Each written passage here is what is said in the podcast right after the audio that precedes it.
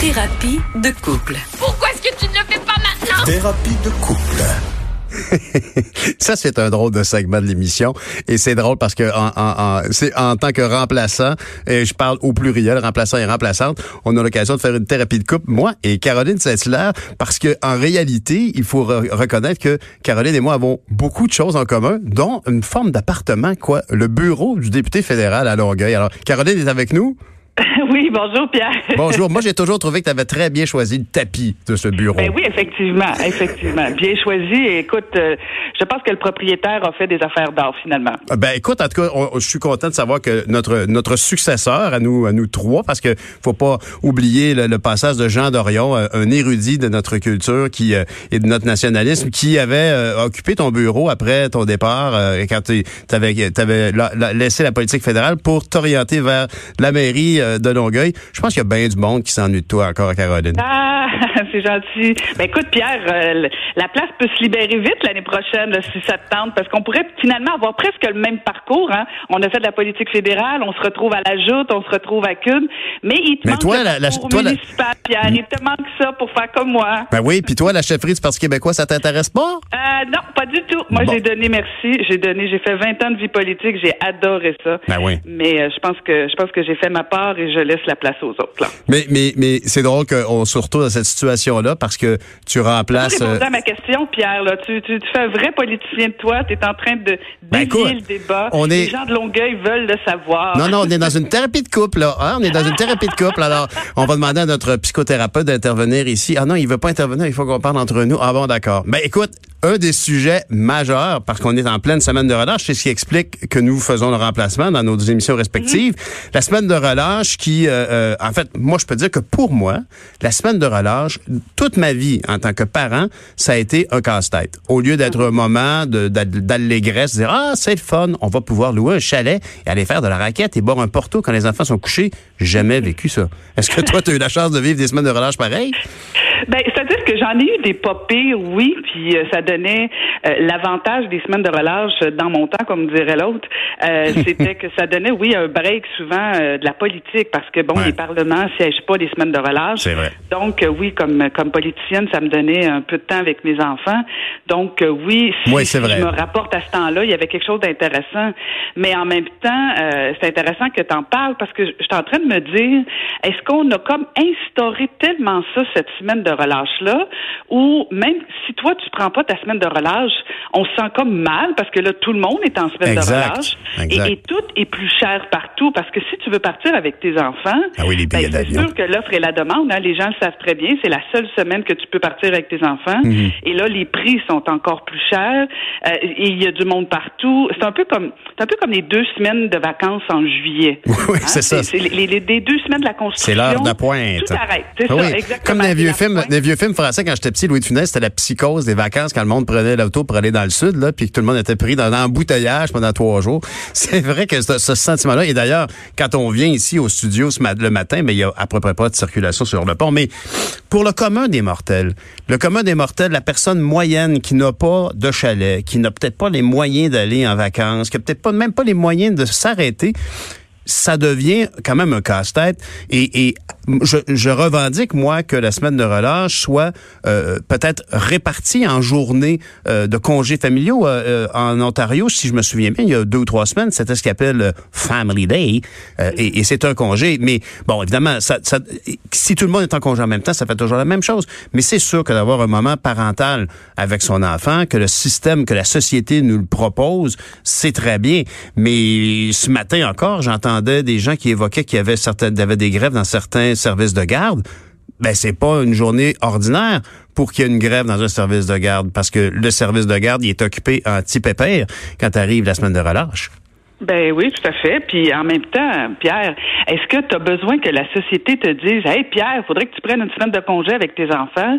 Euh, je veux dire, si on est rendu là, je veux dire, moi, le temps de qualité que je veux avec mes enfants, j'ai pas besoin qu'on me l'impose. Non, non, c'est sûr. Euh, puis puis plus que ça, je veux dire, comment se fait-il euh, que, on fait quoi avec nos enfants techniquement? Je veux dire, puis tu le disais, c'est pas tout le monde qui peut prendre une semaine de congé. Les enfants ont beau être en relâche, il y a bien des parents qui travaillent, et là on est coincé. Là, faut demander, euh, faut, faut, faut que les grands-parents contribuent, faut trouver des gardiennes, des gardiens. Et là, c'est c'est très compliqué. Moi, je, moi, je suis pas certaine que c'était une si bonne idée que ça qu'on impose ça. Oui, effectivement, qu'on prenne des vendredis, euh, qu'on mhm. dise à la limite que les familles, tu sais, Imaginons un instant, Pierre, qu'on dise on instaure une banque de congés familiales. Oui. Et tu les prends quand tu veux, comme tu veux. Ben euh, imaginons la semaine prochaine, il n'y a plus de neige, il n'y a rien. C'est pas nécessairement la meilleure semaine pour faire du sport d'hiver. et, là, ben non, on te dit, Pierre, c'est la semaine prochaine que tu t'arrêtes. Ben oui, mais d'un coup que c'était la semaine passée que moi que j'étais fatigué. Ben non, c'est la semaine prochaine, Pierre. C'est la semaine prochaine, la société a décidé pour toi que tout s'arrête. Et comme les deux dernières de juillet, tout s'arrête, l'économie est au ralenti. Mais bon, c'est bon pour nous autres. Pierre, on, c'est bon, on a des remplacements dans ce Oui, oui, c'est ça. Puis à l'époque, parce qu'on avait cette chance incroyable de représenter 100 000 personnes dans un parlement euh, de l'autre bord, à Ottawa, on avait effectivement cette occasion de revenir chez nous pendant la semaine de relâche. Parfois même, c'est échelonné depuis que c'est les libéraux qui ont un peu plus à cœur, je pense, l'équilibre travail-famille. Ils ont même multiplié le, la semaine de relâche par deux, si je ne me trompe pas, pour pouvoir euh, s'assurer de, de, de, de permettre tant aux élus euh, de, des différentes provinces qui n'ont pas nécessairement la même semaine de relâche. Mais est-ce que une avenue, ce serait pas entre autres au niveau des journées pédagogiques, parce que les journées pédagogiques aussi, euh, normalement, en tout cas dans la vie d'un parent, la journée pédagogique, euh, euh, d'emblée, on accepte très rapidement, dans mon cas c'était le cas, c'est certain, euh, l'offre du service de garde qui dit, ben pour la journée pédagogique, on fait une activité avec les enfants, c'était comme, ouf, ben c'est super, puis on va essayer de finir plus tôt, tu sais, c'était plus souple. La journée pédagogique pourrait peut-être être un contexte où on offre aux parents euh, de prendre leur journée familiale, mais ça, ça demanderait quand même des modifications importantes, j'imagine, euh, au niveau des, des normes du travail. Ben sûrement, puis j'imagine que les enseignants vont te dire euh, que, que, pour eux les journées pédagogiques c'est censé être de la formation, euh, c'est pas des journées de congé pour les ben enseignants, ben alors que j'imagine que la semaine de relâche l'est pour les enseignants et j'imagine même, je pense pas me tromper, c'est probablement euh, conventionné cette semaine-là pour les enseignants. Donc hmm. je, pense qu'on touche à quelque chose de ça peut être plus compliqué, oui. Euh, et, et, et peut-être qu'il y a des familles pour lesquelles c'est important. Moi j'en ai, en fait j'ai toujours un malaise quand on on impose des mhm. choses et que mhm. ça devient tellement normé. Euh, puis tu, l'as dit d'entrée de jeu, Pierre, on a adapté même les parlements pour dire, hey, on va mettre deux semaines de relâche ben parce que c'est même pas les mêmes semaines partout. Et là, ça, ça, peut devenir très compliqué. Moi, je pense que chaque famille pourrait prendre des banques de congés, euh, qu'on décide un moment euh, quand est-ce qu'on prend les congés, quand est-ce qu'on s'arrête avec nos enfants.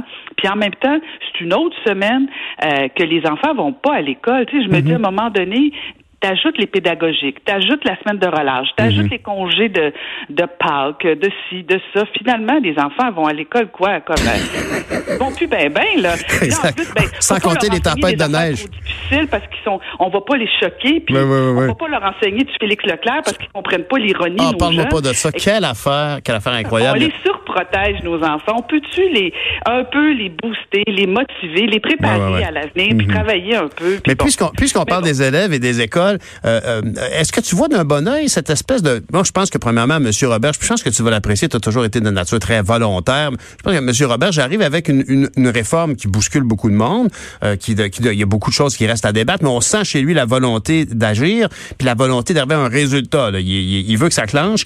Et, et, et si j'ai bien compris, il y a actuellement un débat autour du fait que l'école devrait, selon le gouvernement, redevenir un peu le centre de la communauté. Puis c'est toujours quelque chose que j'ai trouvé un argument vraiment intéressant j'ai toujours dit que quand on choisit, quand on a la chance de choisir une maison ou même un logement et qu'on veut installer sa famille quelque part, on, regarde toujours l'école primaire. Puis l'école primaire devient à ce moment-là vraiment le nouveau centre d'un quartier alors que l'église a disparu. on, surveillait l'église et, euh, et la caisse. Hein, ça, allait, ça allait ensemble. Dans le temps que mon grand-père nous bénissait au jour de l'an, oui. Effectivement. Donc, euh, moi, je pense que oui, M. Robert est en train de, de modifier de façon euh, euh, radicale, presque, parce qu'en même temps, on sent qu'il y a beaucoup de résistance, mais, mais tu le sais, Pierre, à chaque fois qu'on veut faire du changement, chaque fois qu'on veut changer des choses, euh, il y a des gens qui sont réfractaires, qui sont confortables. hein. Ils veulent pas, ils veulent pas qu'on touche à, à leur structure, à, à- à- et les réformes font toujours peur, et particulièrement en éducation.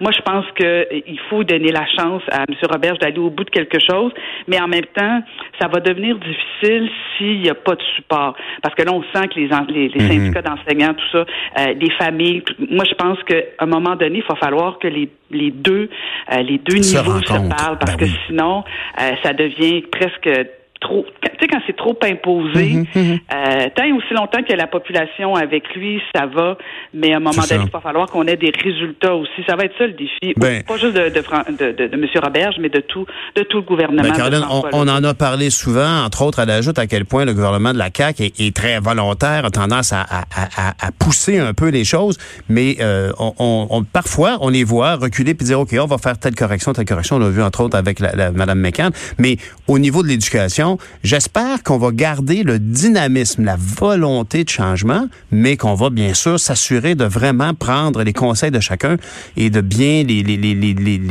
digérer pour arriver avec quelque chose qui va avoir au moins euh, donné, euh, pas donné le sentiment, c'est- justement pas ça qu'il faut seulement, mais bien avoir consulté pour faire, parce que plusieurs têtes valent mieux qu'une.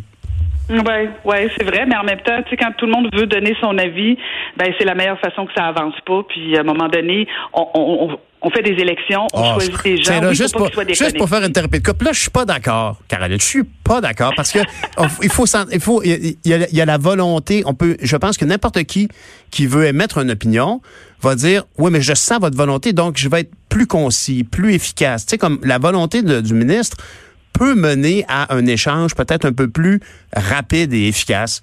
Que, on, on peut pas s'empêcher de consulter tout ce milieu-là. C'est il y a rien de plus important pour les parents, pour donc pour les Québécoises et les Québécoises que l'éducation de leur enfant. Il y a rien de plus important dans la vie de quelqu'un que son enfant. Alors, Ben oui, il faut que tu consultes, mais à un moment donné, il faut que tu avances aussi. Le rôle d'un politicien, le rôle d'un ministre, d'un- premier ministre, c'est à un moment donné de dire OK, je vous ai entendu. C'est ça. Maintenant, je tranche, j'avance. Exact. Et j'en paierai le prix à la prochaine élection si vous n'êtes pas content.